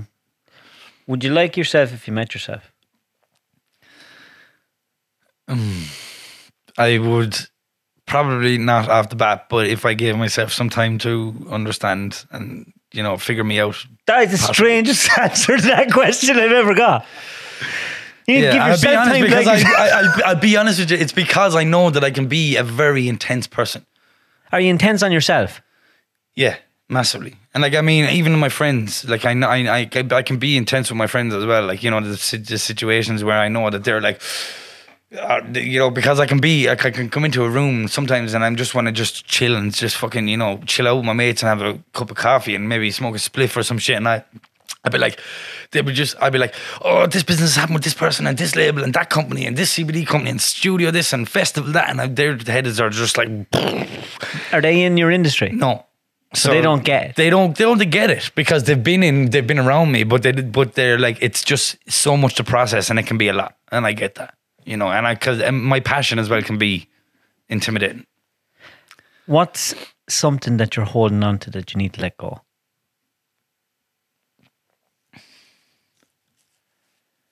Um, probably resentment towards my father. If I'm being totally honest. Why? Just because, well, I, I feel like I'm definitely in, in a place where I'm definitely letting let, letting it go and have letting you know, and I'm definitely in a place where I'm going to let it go and you know I'm working towards it. But Um, I just because I, I he left when I was four, and I was always a very ang- angry kid growing up because because of it, and because of well, at least some of it because of it. Um, and uh, Do you know him now? I don't. I, he left when I was four, so my last memory of him is him assaulting my mother uh, in in my house when I was like four. You know, yeah. So, Have you ever tried to meet him again? um, yeah, my so my, myself, I, I flew over to see this. Now, I mean, I have to, I have to be very PC when my family don't even like me talking. And see, I have to be very careful because even even when I told my mum I was coming for this today, she was like, "Be mindful." Yeah. You know, you know. But at the same time, I'm like, I need to tell my story. You know, my But story. you don't have to delve too. Uh, yeah, no, no, but I want to tell my story. Yeah, I have no problem telling it. I, it's the, it's other people that have the insecurities that have me be talking about certain things. um, but yeah, so like I'm I'm very open and I'm very happy to talk about my whole life and everything I've been through, and because it's got me to where I am, and I wouldn't be the person I am today if I didn't go through all the shit I've been through. You know, um, you know, parents split, whatever, all that different kind of stuff. So yeah, we met him a couple of years later when I was really young for a short period of time. We went over to the UK to meet him, me and my other brother, and um, a couple of short holiday. I don't remember much of it. Came back, haven't seen him since. So, but he's a he's a granddad to my to my nephews and stuff like that now, and he's doing his thing and he's trying. But uh, yeah, look, you know, I'm at the point where I just feel like you Do you know, ever ring him? no, no, I'm just at the point in my life where I just don't feel that he has anything to add to my life. You know, I and I just I'm I'm okay with it. I'm okay with it. Like, and it's not. It's. I I suppose I never really overthought about the, the situation, but when I you know when I think back, I definitely had some hang-ups on it about it. You know, over it. Like, but it is what it is. Look, yeah, and, and at this point, like I said, I've, I've kind of learned to deal with things and move forward, and I'm happy with the person I've become because of it. So, would I be the same person now had I not gone? You know, had I had he been in my life or stuff? Who knows? I may not be. You know, um, so I don't. I wouldn't turn the clock back on any of it. Do you think he's proud of you? Um, I would like to think so. I would like to think so, but at the same time, it's not something I've ever thought about. Actually, that's a good question. Um, so I, I don't know. I have thought there's times when certain things I think about where, you know, when you're watching a movie and there's always a certain part in a movie where a father comes back for the first time or hmm. something like that, and there's always those kinds of scenes. I always wonder when those scenes comes on when he's watching a movie, how does he feel? Yeah. You know, I can't answer that question, but you know, I, I I've asked myself it once or twice. Does it ever make you think I would like to have my own kids or not like to have my own kids? it's so this is having a kid is my biggest fear. It's like my biggest fear. Why? Ah, it just scares the shit out of me. Not that I did, not that I couldn't do it. I know I could do it, and I know I'd be damn good at it. But I just means putting everything I'm doing on on hold, and I, I there's loads of different. I just I don't want to. I don't want to ever scar a child or ruin their future or any like you know because I, I I know what I know what a, what a tormental upbringing can be can lead to, and how you know what what kind of damage it can do. So, um, That'll probably make you better. yeah, absolutely. Now you know, hundred percent. And I have these are other hang-ups that I have. I, I like I have severe commitment issues right now, you know, and I've, I've overall past relationships and what happened and all that stuff. So I have severe commitment relation and relationship issues and severe fears of having kids and stuff like that. They're just not even on my radar. I'm just ultra focused on on my career, you know, and mm. to the point of absurdity, probably. but but it's that's the level that it's at, you know. Well, that's how success happens, isn't it? Well, I mean, this is what they say. Um, it's definitely heading in the right direction. I don't think there's many lads out there wishing and praying for kids anyway. Yeah, well, look, Firstly, we wish to dip the wick. kids come later. I mean, the, the funny thing is, like most of my mates, like my best mates, all of that stuff, they all got kids. so um, I, I've just this is the life I've chosen. This is the path I've chosen. I've chosen to be in this position. I've chosen to give myself this level of freedom, so that if I need to go to America in the morning, if if if something opportunity arises, if something happens, that I don't have anything holding me back. So in one side of things, some people will look at me. There's two sides to the coin. Some people are going to look at what I do and they're going to think, I'd love to be doing that. And that's crazy. And I'd love to be doing that thing. But then the other side of it is that I don't get to have, well, at least right now, I don't get to have all the same stuff my friends have. Like, you know, relationships and, you know, girlfriends and, you know. Do you ever get lonely? Uh, yeah, absolutely. I guess you know it's um, but it's it's not. I'm okay with it. I love my own peace. I'm um, I'm at peace with myself. You know, when I'm by myself, it's when I come up with my best ideas. You know, yeah, there's times when you get lonely, like you know, but I think everybody gets that. But, um, you know, that goes away, and I also, and that, that's when I remind myself why I'm where I am and why I'm I don't have a partner and why I don't have kids and stuff. Because you know, I remember back to the times when I did have those things and they were causing problems. Yeah.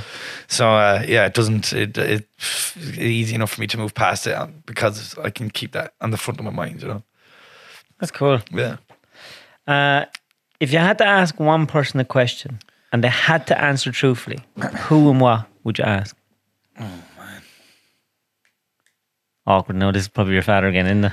I guess probably is. But if you want me to be truthful about it, like you know what I mean? Yeah. Yeah, probably. I mean, I guess because everything else is just everything else is just business in my life. You know, everything is just business and career. So yeah, it'd be it'd be the say about. I guess it'd be why you know why did why did why did you bug on? You know why weren't you there? I guess and you know why didn't you come back and, and all that different stuff. But look, it, I don't even think the answers would, would suffice. I don't think any would he, he didn't- he I don't even think he would have the answers. You know what I mean? I don't think, and I don't think any fathers who have the whoever left their kids can probably can give a legitimate answer that actually makes any real sense. The only the only thing any father in that position can do is just take responsibility for it, hold a hand up and say, "Sorry, I wasn't there." Really, you know, um, that's it. And even at that, it doesn't really cut it. No, no, yeah, because it's like what? Okay, sound, yeah, don't worry about it. There's a song in that. Yeah, yeah, yeah. I'm sorry, don't worry about Yeah, it. yeah. Yeah. So don't even stress. It's fine. Uh, who brings you the most happiness in your life? Oh, um, that would definitely have to be my friends and my mum. My friends and my mum. Um, you know, uh, I don't have a lot of people in my life. I, I used to. There was a point where I went around and everybody was my friend and everybody was, you know, I used to have pals with everybody. But now I have a very, very, very small circle. I ha- I have like two very, very close friends. Um, Happens as you get older. Yeah, and A, a man's circle gets very small, and you have to let people go. Yeah, I mean, you do, you do. As time's going on, and you know, I, I'm still close with a lot of people. You know, we've, I'm still close with a lot of older friends, but I, I don't spend regular time with them. And but um, I've got like three really close friends that I spend time with, and then my mother is like, you know, one another. She's like my fourth best friend, and outside of that, I don't really spend a lot of time with with many people because. You know, I'm just, you know, I like You're busy. You're just busy. I'm just busy, you know. just have shit to do. no, not to be like that, but it's just like you know, just, it, people's energy suck shit- suck the life out of me sometimes, you know. And I and like I said, I can be intense and I can I can be I can be I can have no filter. And if someone's just sitting around the place moping around me at times and shit like that, like I'll tell them straight, like, oh, I'll just get up and leave the room. You know, don't be doing that shit around me or stop talking uh, so negatively, you know, and so forth. So for that reason, I keep my circle to to a minimum and keep it very small and to as many positive people as possible. Do you believe in God? I don't. And what do you think happens when you die? Um, I Like believe in energy. Okay, so I believe like the whole world is made up of energy. We all know this. It's, you know, I believe that there's you know there's def- and there's proven fact, scientific fact, fact that when any human body dies, a burst of energy leaves the body, and I would consider that the you know the soul leaving the body of a human. Um. So yeah, like I, I don't know. That's it, that's a bit of a mad concept to be honest with you. Well, you smoke a bit of weed. yeah. Did you ever pull a whitey or Oh, have one of them yeah. moments where you? Back in the day, I did loads of that. Yeah. Did you ever have one where you feel like uh, you're literally part of everything? Just- yeah. You know where like you're just disintegrating? Yeah, just melting. Yeah. yeah, yeah. So, uh, no, but I, I, I'm quite an experienced smoker at this point. So, yeah, I kind of, I actually gave up cigarettes and tobacco and all that stuff like three years ago. So, uh, I'm, I'm just on the pure, pure shit now. so you never had a a mystical experience. Not, not, no, n- nah, not really. No, no. People say I'm very black and white. Um, but I would say I there was a point where I was very optimistic and and I, I seen the grey area and things and so on and so forth. But I just you know when you get to a certain stage in life and you've been through enough and you've seen how things come and go and the realities of everything, you just kind of realize life is very black and white. Now, and I don't mean that in a mundane, sad, shitty way. I just mean things aren't always as complicated as everybody makes them out to be. Hmm. You know, you it's usually just yes or no or whatever the case may be. You know, so I think we've dram- dramatically over overcomplicated life as as I've got older, I'm I'm finding everything more complicated. so it's like, uh, yeah, atoms used to be small. Then atoms are protons. Yeah. And then the bits that the protons are made out of are in four or five places at one time, and they only change when the observer looks at them. So when you look at the double slit experiment, it's there. It's only real when the observer looks at it. So our perception makes things real. What the fuck does that I mean? So everyone, basically, everyone's perception is is different. Yeah. exactly, hundred percent. So how you look at me is not, or how I look at you is not the exact same way as somebody else. Like Exactly. So in our plane, this is reality. Well, if you try to explain to an earthworm that there's a sun, there's a mountain, and all these things, like like, what are you talking about? so, it's fucking weird. Yeah. I stay well away from fucking drugs at this time because my head's Yeah, spinning. no. at this When it, when it comes to all that stuff, definitely. But I mean, like, also perspective is super, super powerful. Like in, you know, in in everything you're doing, like in, you know, and that's cultivating a good perspective around what you're doing as well is massively important. And de- and doing it in the right way helps you progress properly. And these are some other things I've figured out. what would you like to be known for when you die? Oh I would like to be known for somebody who just stood by what he believed in. You know, I'd like to be someone who just, I just want to be known as just someone who was real, who spoke their shit, you know, um, and achieved some shit along the way and inspired some people. You know, the greatest thing achievement for me is when I get a DM off somebody or when I get an email or a message saying, listen, that song that you wrote helped me get through this time. Or, you know, what you're doing is amazing. It's inspired me to keep writing music and making music and thank you so much for that. And that that's the shit that that's the shit for me that really makes what I'm doing worthwhile. And then obviously, you know, there's the financial aspect of it down the line, being able to look after all my friends. Like for me, my mission and my goal is to build my companies, make all of my friends presidents, executives, vice presidents, CEOs. I want to make I'd like to put my name down for one of them jobs. but you know, you, but you know what I'm saying. Like my goal, my goal is to always build. My goal is to build bigger. I want to bring opportunities to people. Like you know, I want to get all my friends. I want to give. If I can give opportunities to people, that's what I want to do. And I want to, I want to build, and I want to give people. You know, I want to give people optimism for the future. I want to give people like re, you know belief in that shit. If he can do it, I can do it. Like you know, Jesus, that's actually hmm. reality. You know, for Yeah. for something, and that's that's because people look at some things and just think that's just so far left or so far beyond what I could ever do or achieve or move towards, and then they see somebody actually doing it, and it makes it real. Yeah. So you know, being able to do that It's a pipe dream until you see someone that's Yeah. in some way connected to it. Exactly, and even doing this interview, like uh, you know, I I do a lot of interviews, but every interview I do it hasn't been a proper fucking podcast where I get to speak my shit and actually be the real me. Everyone is always about selling a record or selling or, or you know trying not trying to be PC so you don't upset you know whatever the case may be. But it's important. This was coming down and doing this was important for me because I want young artists and young entrepreneurs and young business people, especially in Ireland, who feel like they're hitting dead ends, like I did for so many years. That there is an opportunity for you to move forward. Just think of a bigger scale and think of the bigger vision. And there's a whole world out there that we can do what we're doing here, but we can do it in other countries too, in other cities. You know. Um, so I think you know people just need to open the horizons a little Take bit. Take their own control. Yeah, absolutely. I mean, independence is the future. Independence and self sufficiency. Like right now, the independent record business is is owning the mar- owns the market share. I think it's like fifty two percent for the independent industry right now. It makes it impossible. Yeah. So Because then it's just a machine. yeah, And it makes, there's no diversity in anything. yeah, absolutely. I, I, I feel the exact same. That's why I, I do the podcast because and I'm not sponsored. I sponsor myself. Yeah, but that's dope. That's Yeah. dope because no one tells you what to do. No one says that. Yeah, no one's like, don't mention that. Mm. Don't say that because it'll look bad for our brand, our Yeah. brand, our brand. And like, you know, um, there's a, but also, you know, if you can, if you're lucky enough to find the right partners who are also on the same wavelength, it's great. impossible for me. Hard, obviously, of course. Absolutely impossible. when you could come out with a phrase, I wouldn't come me boot and kick it up into her.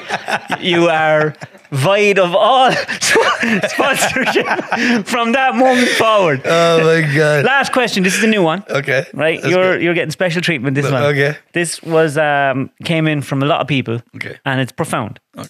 When was the last time you shit yourself? like literally or Literally. literally. Literally. Oh wow, Jesus! When I was, I guess when I was a kid, so it's actually Uh. never, thankfully, never happened. That. Unfortunately, it happened to me when I was an adult. Oh really? Yeah, and it wasn't even a scudder; it was a big hard one.